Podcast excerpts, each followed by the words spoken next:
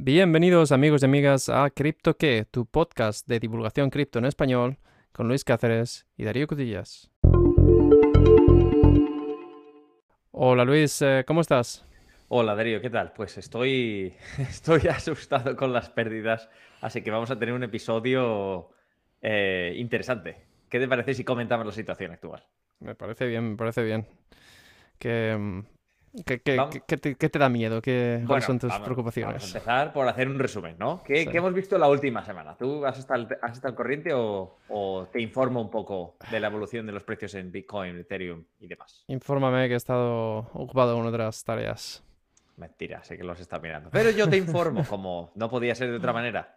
Pues el jueves pasado, hoy es momento de la grabación, que es miércoles por la noche, el jueves pasado un Bitcoin valía $43,000. Vale. Sin embargo, la situación se torció y a finales del domingo, el lunes por la mañana, estaba en torno a $33,000. Como suele ser habitual, cuando se produce este tipo de desplome en torno al 20%, el resto del mercado se ve arrastrado. Así que Ethereum no podía ser menos y también tuvo caídas en dos fases cercanas al 25%. De hecho, en Ethereum pasamos de $3,250 a, en un momento, llegamos a estar a 2,100, que básicamente es bastante pronunciada. ¿Dirías que estamos en un mercado oso? ¿En un mercado bear? Me gusta la traducción del inglés. Parece ser que sí, ¿no? Lo que pasa es que ya empieza a haber indicios de la traducción, pero en este caso quería comentar contigo, en primer lugar, si sabemos alguna causa conocida por esta caída, si podemos comentar algunos factores económicos que influyan, para que nuestros oyentes tengan contexto. Y en segundo, ¿cómo lo afrontas tú como potencial inversor? No vamos a revelar tus posiciones, pero como potencial inversor, ¿cómo te manejas tú en este tipo de mercado? ¿Cuáles son tus pensamientos?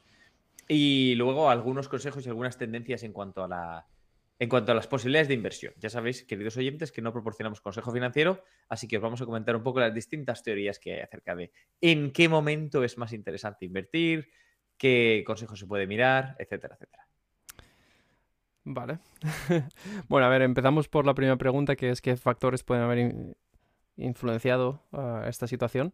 Yo imagino que ciertas cosas como la inflación en Estados Unidos, la situación en Ucrania con atisbos de una posible guerra entre Rusia y otras partes.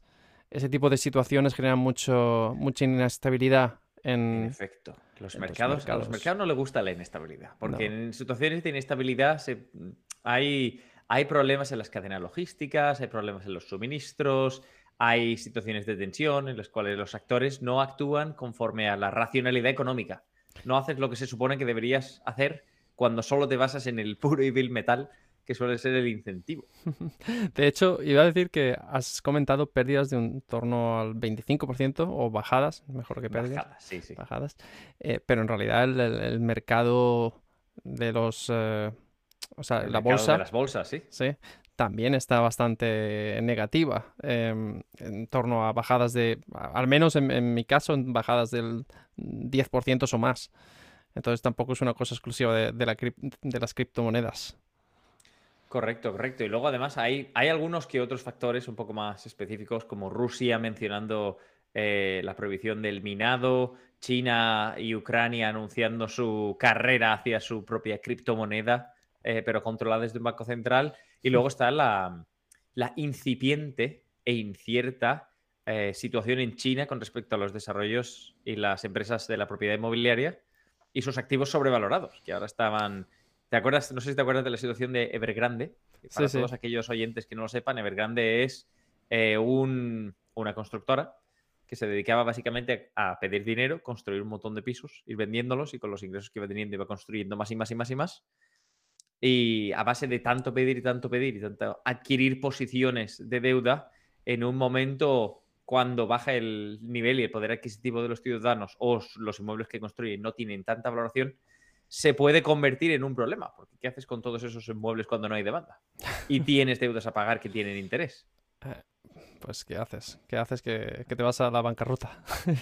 Exacto, pero cuando eres sistémico y eres demasiado grande como para caer, llegan los problemas. Entonces llega el Estado chino, a ver qué hacemos, a ver qué no hacemos, llegan los acreedores a preguntar cuándo voy a cobrar, y el interés, y el no interés, y ahí ya se produce una situación de incertidumbre que en general la mayoría de mercados miran con recelo. Se parecía... En un momento, al finales del año anterior, parecía que no se iba a dejar caer esta empresa y que China iba, el gobierno chino iba a poner medidas, que básicamente poner medidas suele ser intervención estatal, te damos dinero y ponemos a nuestros gestores para evitar que esto se reduzca, y luego aprobamos normativa para evitar que las empresas consigan semejante ratio de endeudamiento o que tengan este tipo de actividad cuando ejerzan sus negocios, pero al parecer hay nueva inestabilidad en este tipo de... Todo esto hay que acercarlo al mundo cripto y, bueno, al final se trata de esa inestabilidad que hace que los mercados tiemblen.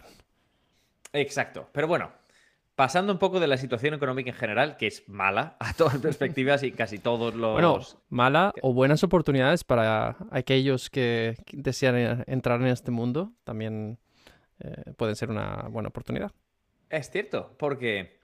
Y a las pruebas nos remitimos... Es mucho más factible comprar algo de Bitcoin, vamos a decir 0,05 Bitcoins, cuando está a $30,000 que cuando está a $65,000. O es mucho más sencillo intentar comprar un Ethereum si tienes los $2,600 en el momento de ahora que cuando esté a $4,200, como ha sido su máximo histórico. Efectivamente, y todo... O sea, volvamos a repetir que no es que estemos diciendo que tenéis que comprar, queridos oyentes, hacer vuestras propias decisiones. Es, simplemente puede ser una cosa a considerar.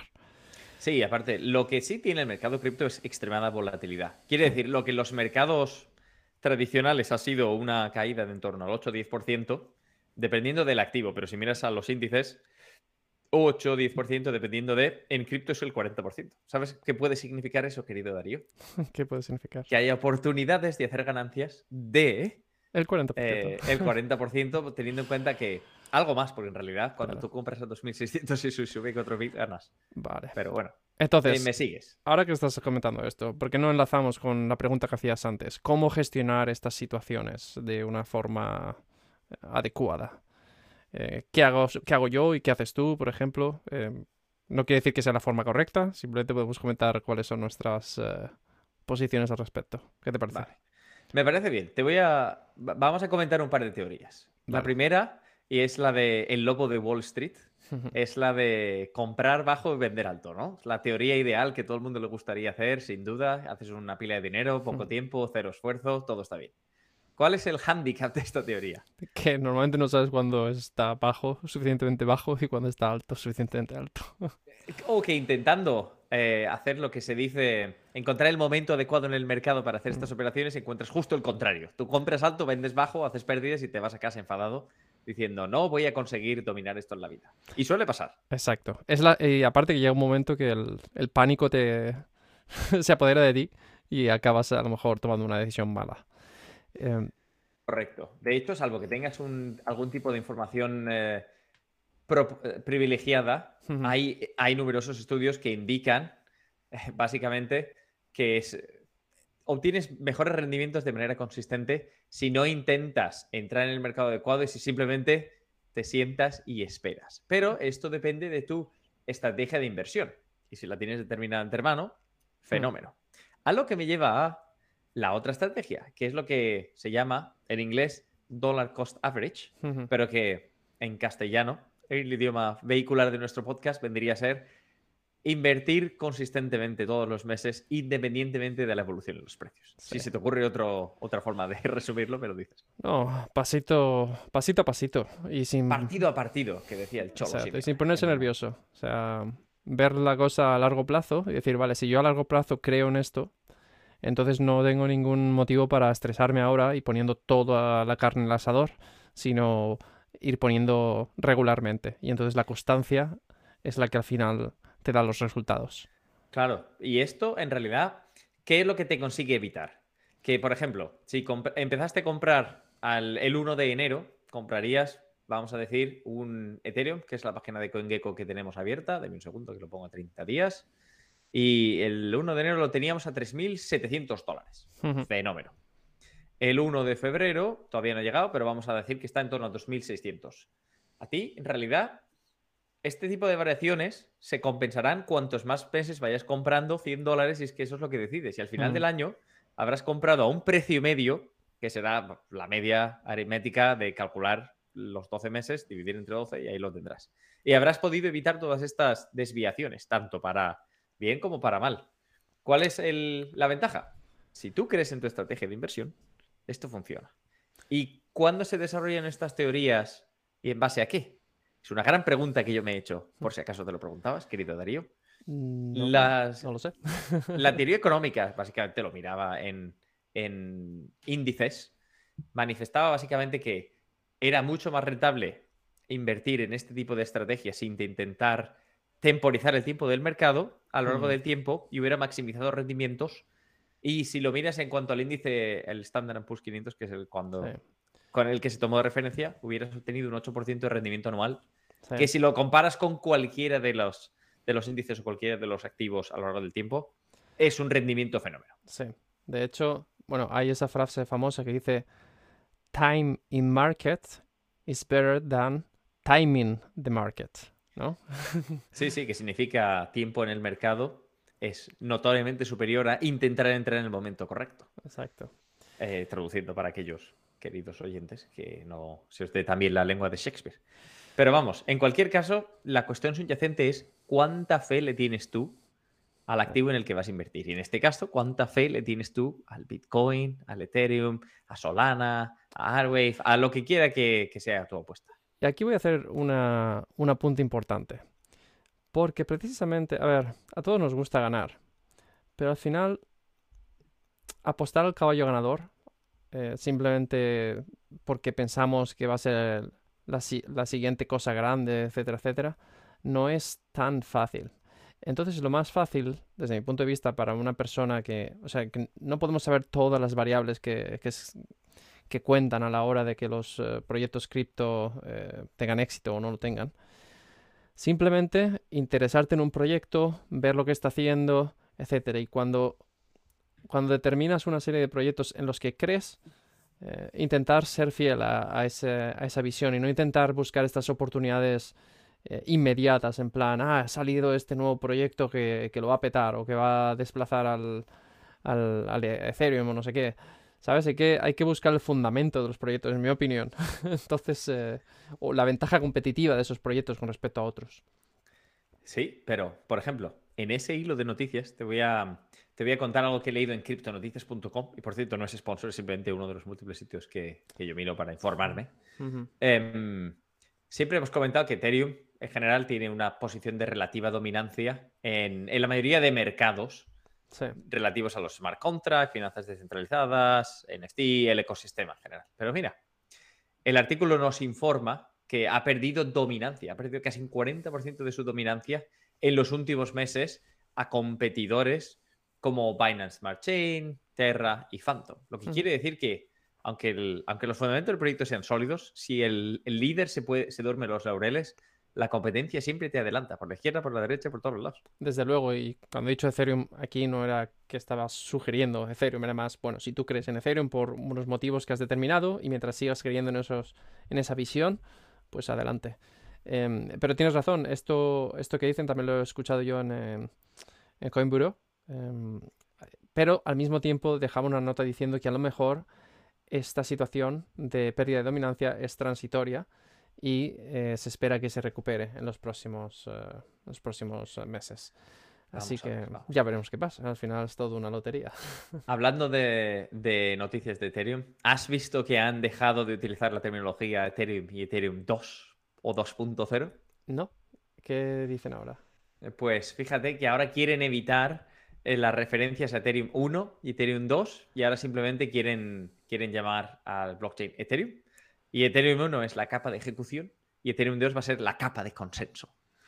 Y lo que en teoría argumenta la fundación es que eliminar la terminología va a evitar a futuros usuarios tener que pensar cuál es el 1, cuál es el 2 y por qué no. Básicamente lo que están diciendo es la marca conocida a estas alturas es Ethereum. El usuario no tiene por qué entender dónde estamos. Yo lo que leo entre líneas es posibles retrasos en Ethereum 2.0 que hablar ahora entre la capa de ejecución y la capa de consenso ya no es lo mismo.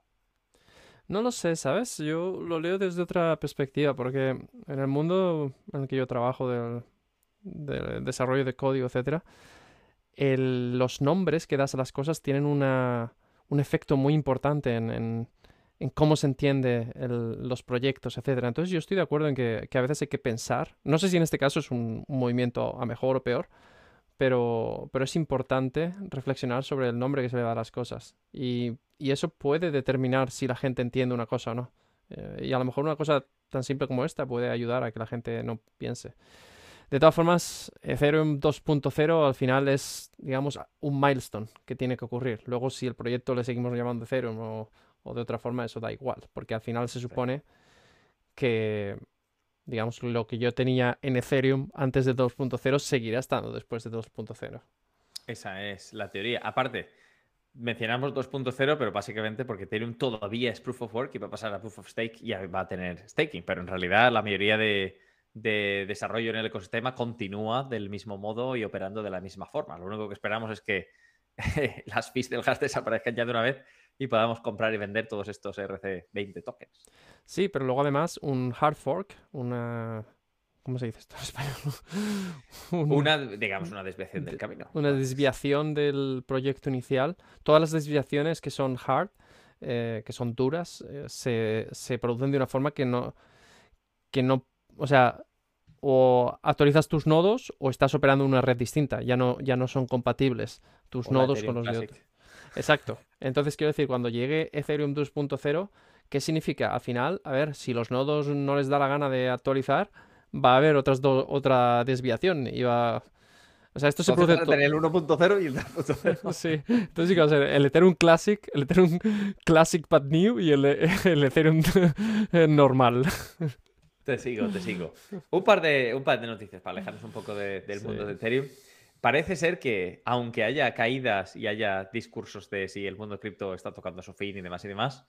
Hay inversores que siguen viendo valor, dado que el mercado de intercambio FTX acaba de anunciar otra ronda de financiación, la serie A, que la sitúa en una valoración de 8 billones. Y aparte hay inversores de renombre como Softbank, este grupo famoso japonés de inversión. O sea que todavía no se puede decir que el muerto esté muerto. Es cierto. Y se han anunciado otras cosas, como por ejemplo en la UFC, se ha anunciado la creación de tokens NFTs, etcétera, etcétera. O sea, la UFC, ¿sabes lo que es la UFC? Solo por curiosidad. Ultimate Fighting Club.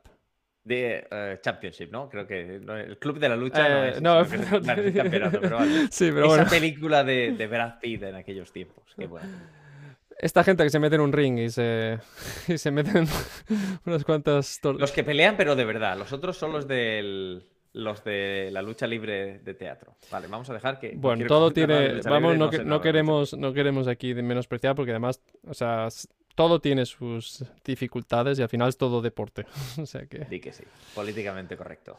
¿Qué te parece, por cierto, que el Fondo Monetario Internacional siga insistiendo a El Salvador que deje de aceptar el Bitcoin como moneda de curso legal? Son pesados, ¿eh?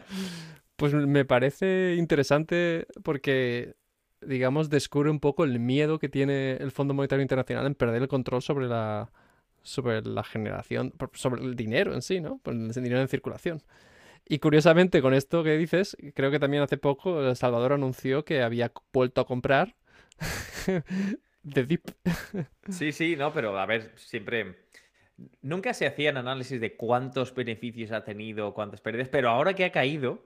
Han salido numerosos artículos diciendo que el presidente Bukele ha perdido más de 515 billones en dinero de los contribuyentes que pagan sus impuestos solo por querer invertir en Bitcoin. Y yo decía, cuando estaba a 60.000 no salía ningún artículo diciendo el presidente Nayib Bukele ha decidido invertir anteriormente y ha hecho fortuna aquí. Además, no sabemos si el presidente está haciendo... dollar cost average también, ¿sabes? Va comprando... No lo sabemos, no sabemos cuál es la estrategia inversora de El Salvador.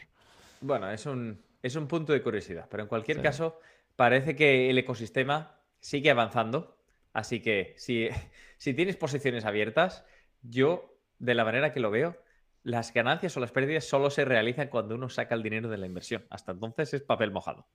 Tú lo puedes ver en la app de tu móvil, en el navegador de tu ordenador, pero no significa nada. Exacto. Y para complementar este comentario, entonces un buen consejo siempre, nunca pongas nada que no puedas imaginarte perder.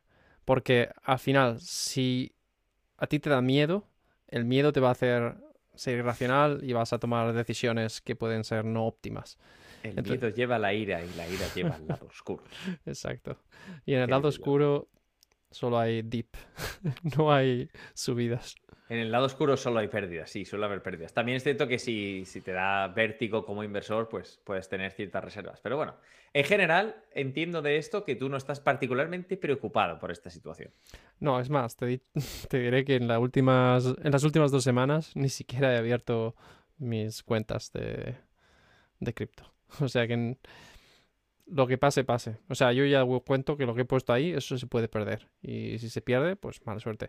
La única cosa sería que a veces en determinados momentos como este te da la sensación de, podría invertir más. Pero también pienso, bueno, vamos a ver, me he puesto unos límites, ¿cuál es mi situación ahora? ¿Necesito liquidez? Si necesito liquidez, entonces a lo mejor digo, no, pues no voy a invertir más. Si no necesito liquidez, pues digo, bueno, pues a lo mejor puedo invertir más. Entonces esa es un poco mi estrategia. Exacto. Pero bueno, además hay que mantenerse la expectativa ahora que la Reserva Federal de los Estados Unidos ha decidido mantener los tipos de interés todavía al 0%, pero ya ha informado de que en el futuro los subirá, teniendo en cuenta por dónde va la inflación. Sí. Que las cifras no oficiales hablan... Las cifras oficiales, en realidad, el índice de precios al consumo de los Estados Unidos habla de una subida del 7% en diciembre con respecto a 12 meses anteriores, que es la mayor subida desde 1982. Sí, y además no es el único país. O sea, no es el único país con subidas de la inflación. Exacto, exacto. O sea, que tenemos una coyuntura interesante delante de nosotros. ¿Dentro de las monedas has observado algún movimiento particular o simplemente te mantienes en la tendencia? Por lo que tengo entendido, todas están abajo ahora mismo. Pero fíjate, todas han caído, pero algunas han recuperado de alguna manera relativamente más sorprendente. Yo, por ejemplo, he observado que Terra y Avalanche ha caído ostensiblemente más que Terra.